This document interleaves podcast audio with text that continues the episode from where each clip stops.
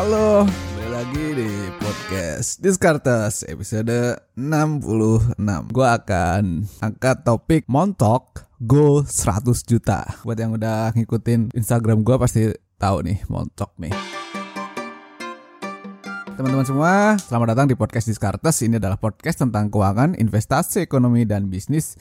Di season kedua, gue akan challenge, gue akan kulik ide-ide dari buku, orang-orang, ataupun berita di sekeliling kita semua. Jelas ditambahkan dengan ide dari gue.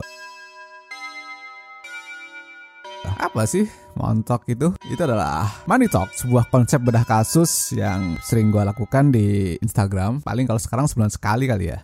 Jadi kemarin itu gue bikin open case di Instagram dan hasilnya keren nih. Banyak yang nge-DM, banyak yang ngasih case ke gue. Pas episode kemarin, kriteria yang masuk ke montok itu untuk alien-alien yang khusus di atas 100 juta income per bulannya. Ya kan beberapa waktu yang lalu ada yang untuk UMR, ada yang untuk golongan 20 tahun, untuk yang 30 tahun, untuk yang ada mengalami pengalaman sampai drop. Nah, yang terakhir ini gue bikin yang khusus 100 juta ke atas income-nya. Ya biar bervariasi. Jadi di Moncok itu kemarin yang gue tanyakan adalah mulai dari income, spending per bulan, kemudian usia, kondisi utang, terus apakah pandemi itu ngeganggu usaha atau kerjaan mereka. Banyak yang muda tapi nggak sedikit juga yang senior, jadi bervariasi. Di episode sekarang gue mau bacain dan kita beras sedikit demi sedikit pelajaran apa sih yang bisa diambil dari mereka. Yang pertama adalah kasus dari Nyonya U. Dia punya income per bulan 300 juta rupiah, spending per bulannya 100 juta rupiah. Dia dapatnya dari bisnis nih. Usianya 30 tahun, bisnis jualan online. Jangan tanya jualan online apa, kan di sini kita harus ngejagain rahasia dia juga. Gua nggak akan ngebongkar-bongkar pekerjaan yang mereka lakukan gitu. Sekarang posisinya dia punya invest rumah dua, nilainya tiga setengah miliar, terus empat rumah, masing-masing 750 juta. Jadi kalau di total 3 m. Total ada enam rumah, emas antam 500 gram, tabungan 1 m, dan ada darurat 300 juta. Jadi dua rumah yang totalnya tiga setengah m, empat rumah yang totalnya 3 m. Berarti berarti sekitar 6,5 M ya untuk propertinya sendiri. Posisinya tidak ada utang dan di awal pandemi belum ngerasain apa-apa, tapi makin lama pandemi udah mulai berkurang nih omset nih. Sekarang kondisi investasi baru mau mencari saham tapi masih ragu-ragu karena lagi ngincer tanah di Jakarta untuk bangun rumah lagi. Jadi rencananya biar kalau udah tua tinggal dikontrak-kontrakin aja. Oke, jadi kalau kita melihat dari case ini, Senyonya O itu adalah seorang pebisnis. Kemudian kondisi bisnisnya sebenarnya cash flow-nya well lumayan bagus ya karena udah clear gitu. Jadi kita bisa bilang cash flow-nya lumayan bagus. Yang perlu diperhatikan adalah maintain bisnis dan maintain biaya properti di tahun-tahun mendatang. Karena kalau untuk orang yang usaha, cash flow bermasalah itu bisa gawat. Jadi tidak hanya melihat sekarang, tapi melihat nanti nih cash flow-nya seperti apa diproyeksikan. Sarannya untuk Nyonya U dibalancing dengan instrumen yang lebih konservatif.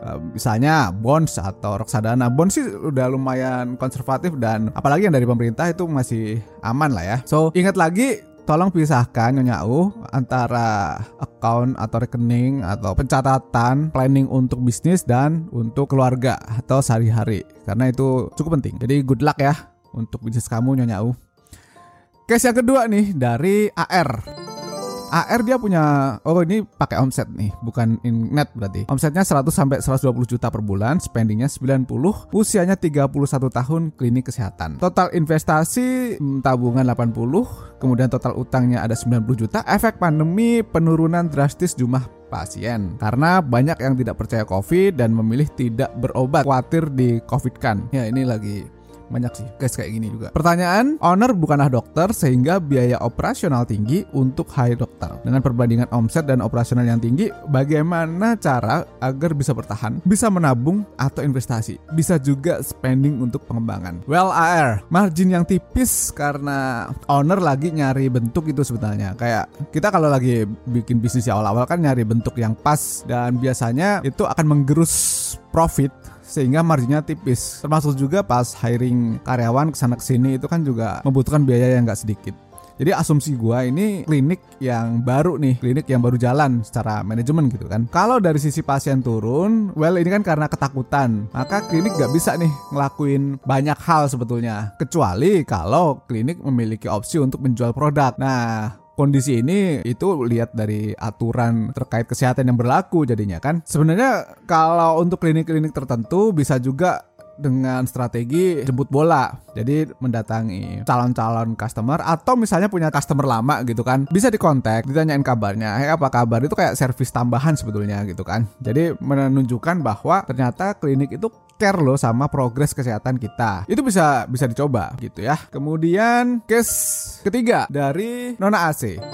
Hai Kakanda, boleh bahas soal papa? Papa baru meninggal dan papa adalah risk taker di bisnis. Butuh pencerahan buat bantu mama. Jadi ini case usaha keluarga yang bokapnya meninggal terus ternyata anaknya kepikiran nih Oke, kita bahas di sini. Income-nya di atas 100 juta, spendingnya juga di atas 100 juta. Malah kadang besaran spendingnya. Papa tutup usia di 57 tahun, sekarang dilanjutin mama 50 tahun, dan dia masih 27 tahun. Problemnya dia nggak nemu dokumen sejauh ini di tabungan pun kalau di total dari giro dan pribadi cuman sampai 20 juta. Terus utang kalau di total bisa 2M masih ada utang juga untuk impor produk 83.000 US dollar. Oke, okay, berarti sekitar 1M, 1M lebih. Efeknya besar dari pandemi ini karena yang tadinya mama punya bisnis di travel sekarang mati. Jadi income kemarin benar-benar mengandalkan papa. Cuman pas tahu apa yang papa tinggalin, saving mama mungkin akan kepake untuk bayar utang, terus bayar gaji pegawai tiga perusahaan plus operasional. Kesalahan papa adalah uang tidak dialokasikan sesuai bisnis. Jadi saling tumpang tindih untuk nutupin satu sama lain. Kepake juga buat personal. Nah ini garis bawah ini. Pertanyaan finansialnya, can we survive?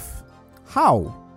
Kondisinya dia bantu bisnis tapi nggak bisa penuh kontrol karena tetap kerja di kantoran untuk keamanan masa depan anak. Nanya AC, ikut berduga untuk kepergian papa. Semoga keluarga yang ditinggalkan diberi ketabahan. Pelajaran buat teman-teman yang berbisnis ya, seperti yang tadi udah gue sampaikan di case pertama adalah pemisahan akun bisnis dan personal.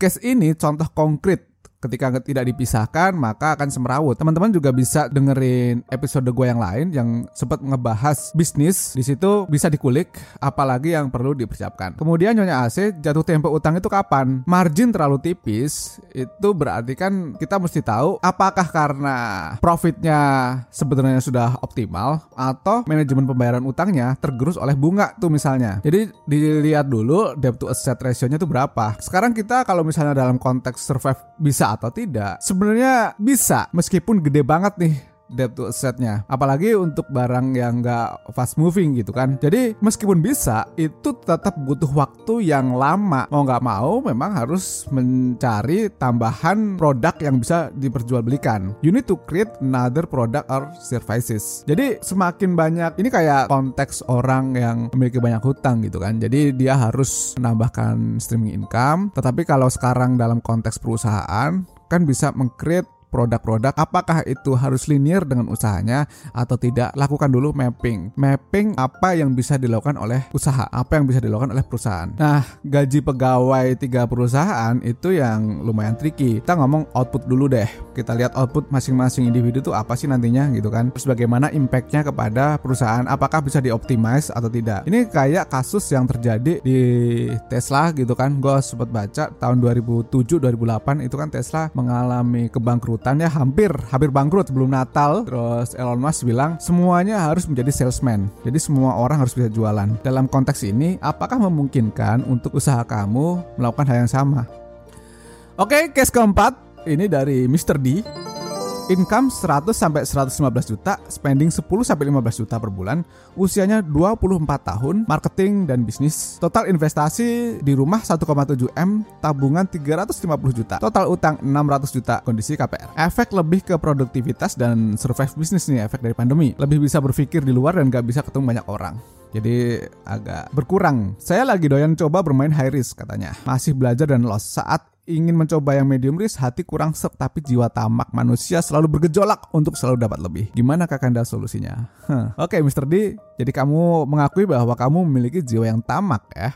Hmm, tenang, kita kalau untuk kondisi seperti ini dan teman-teman lain yang ngedengerin, maka lakukan challenge saja. Untuk konteks Mr. D, itu kan dia punya income sekitar 100 sampai 115 juta per bulan. Kita bermain di situ, siapin cash 100 juta tadi, masukkan ke platform yang high risk tadi. Kita kasih challenge, apakah dalam 3 bulan bisa menjadi let's say 234 juta, 234 juta. Jadi dua kali lipat dalam 3 bulan nih. Kalau 3 bulan belum berganda di situ, ya jangan nambah dulu karena berarti skill untuk super high risk tadi masih belum cukup ini besar nafsu tapi lemah tenaga. Atau ya yang kamu maksud dengan high risk itu berapa persen sih kenaikannya dalam waktu sebulan dalam waktu tiga bulan dalam waktu satu tahun? Dengan adanya targeting seperti itu maka tolok ukurnya menjadi lebih jelas gitu. Apa yang kamu maksud dengan high risk instrument? Itu oke? Okay?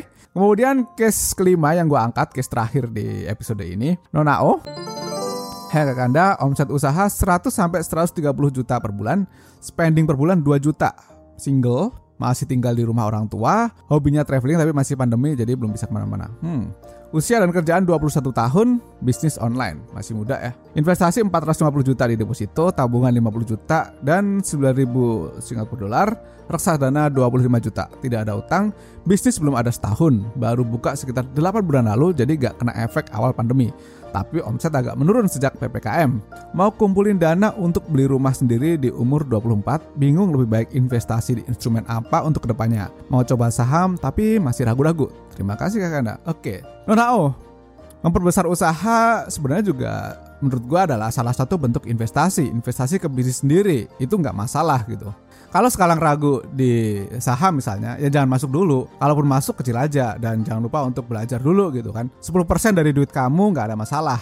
Kalau sudah nyaman 10% tadi baru pelan-pelan gedein. Porsi reksadana gedein. Misalnya target punya 100 juta untuk reksadana dulu deh. Kita bisa gunakan metode dollar cost averaging gitu. Kemudian untuk bisnis sendiri kamu juga alokasikan dana untuk memperbesar bisnis yang kamu miliki gitu ya Nonao ya. Semoga mudah-mudahan nanti di usia 24 bisa beli rumah seperti yang kamu inginkan.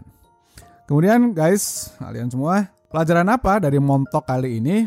Yang pertama adalah sebenarnya gaji besar atau penghasilan besar dalam konteks ini adalah hal yang sangat mungkin tercapai. Sangat mungkin banget. Contoh tadi adalah contoh nyata. Ya memang butuh yang namanya opportunity, butuh skill buat mencapainya. Tapi kalau misalnya sekarang belum ada kesempatan, ya berarti harus memperkuat skillnya. Nanti kalau opportunity-nya datang, bisa tuh diajar pakai skill. Terus yang kedua, pelajaran kedua adalah bisa dicapai target tadi entah dengan usaha sendiri atau sebagai karyawan. Jadi jangan kecil hati buat kamu yang menjadi karyawan, jangan merasa depresi dan jangan cokak juga buat yang teman-teman sudah sukses. Kemudian yang ketiga adalah kalau kalian memilih sebagai pengusaha, maka pisahkan rekening pribadi dan rekening usaha biar tidak seperti contoh yang ada di case nomor 2. Oke, ini aja dari gua. Mudah-mudahan bermanfaat buat kalian semua. Sampai jumpa lagi di podcast Discartes episode selanjutnya. Thank you and bye.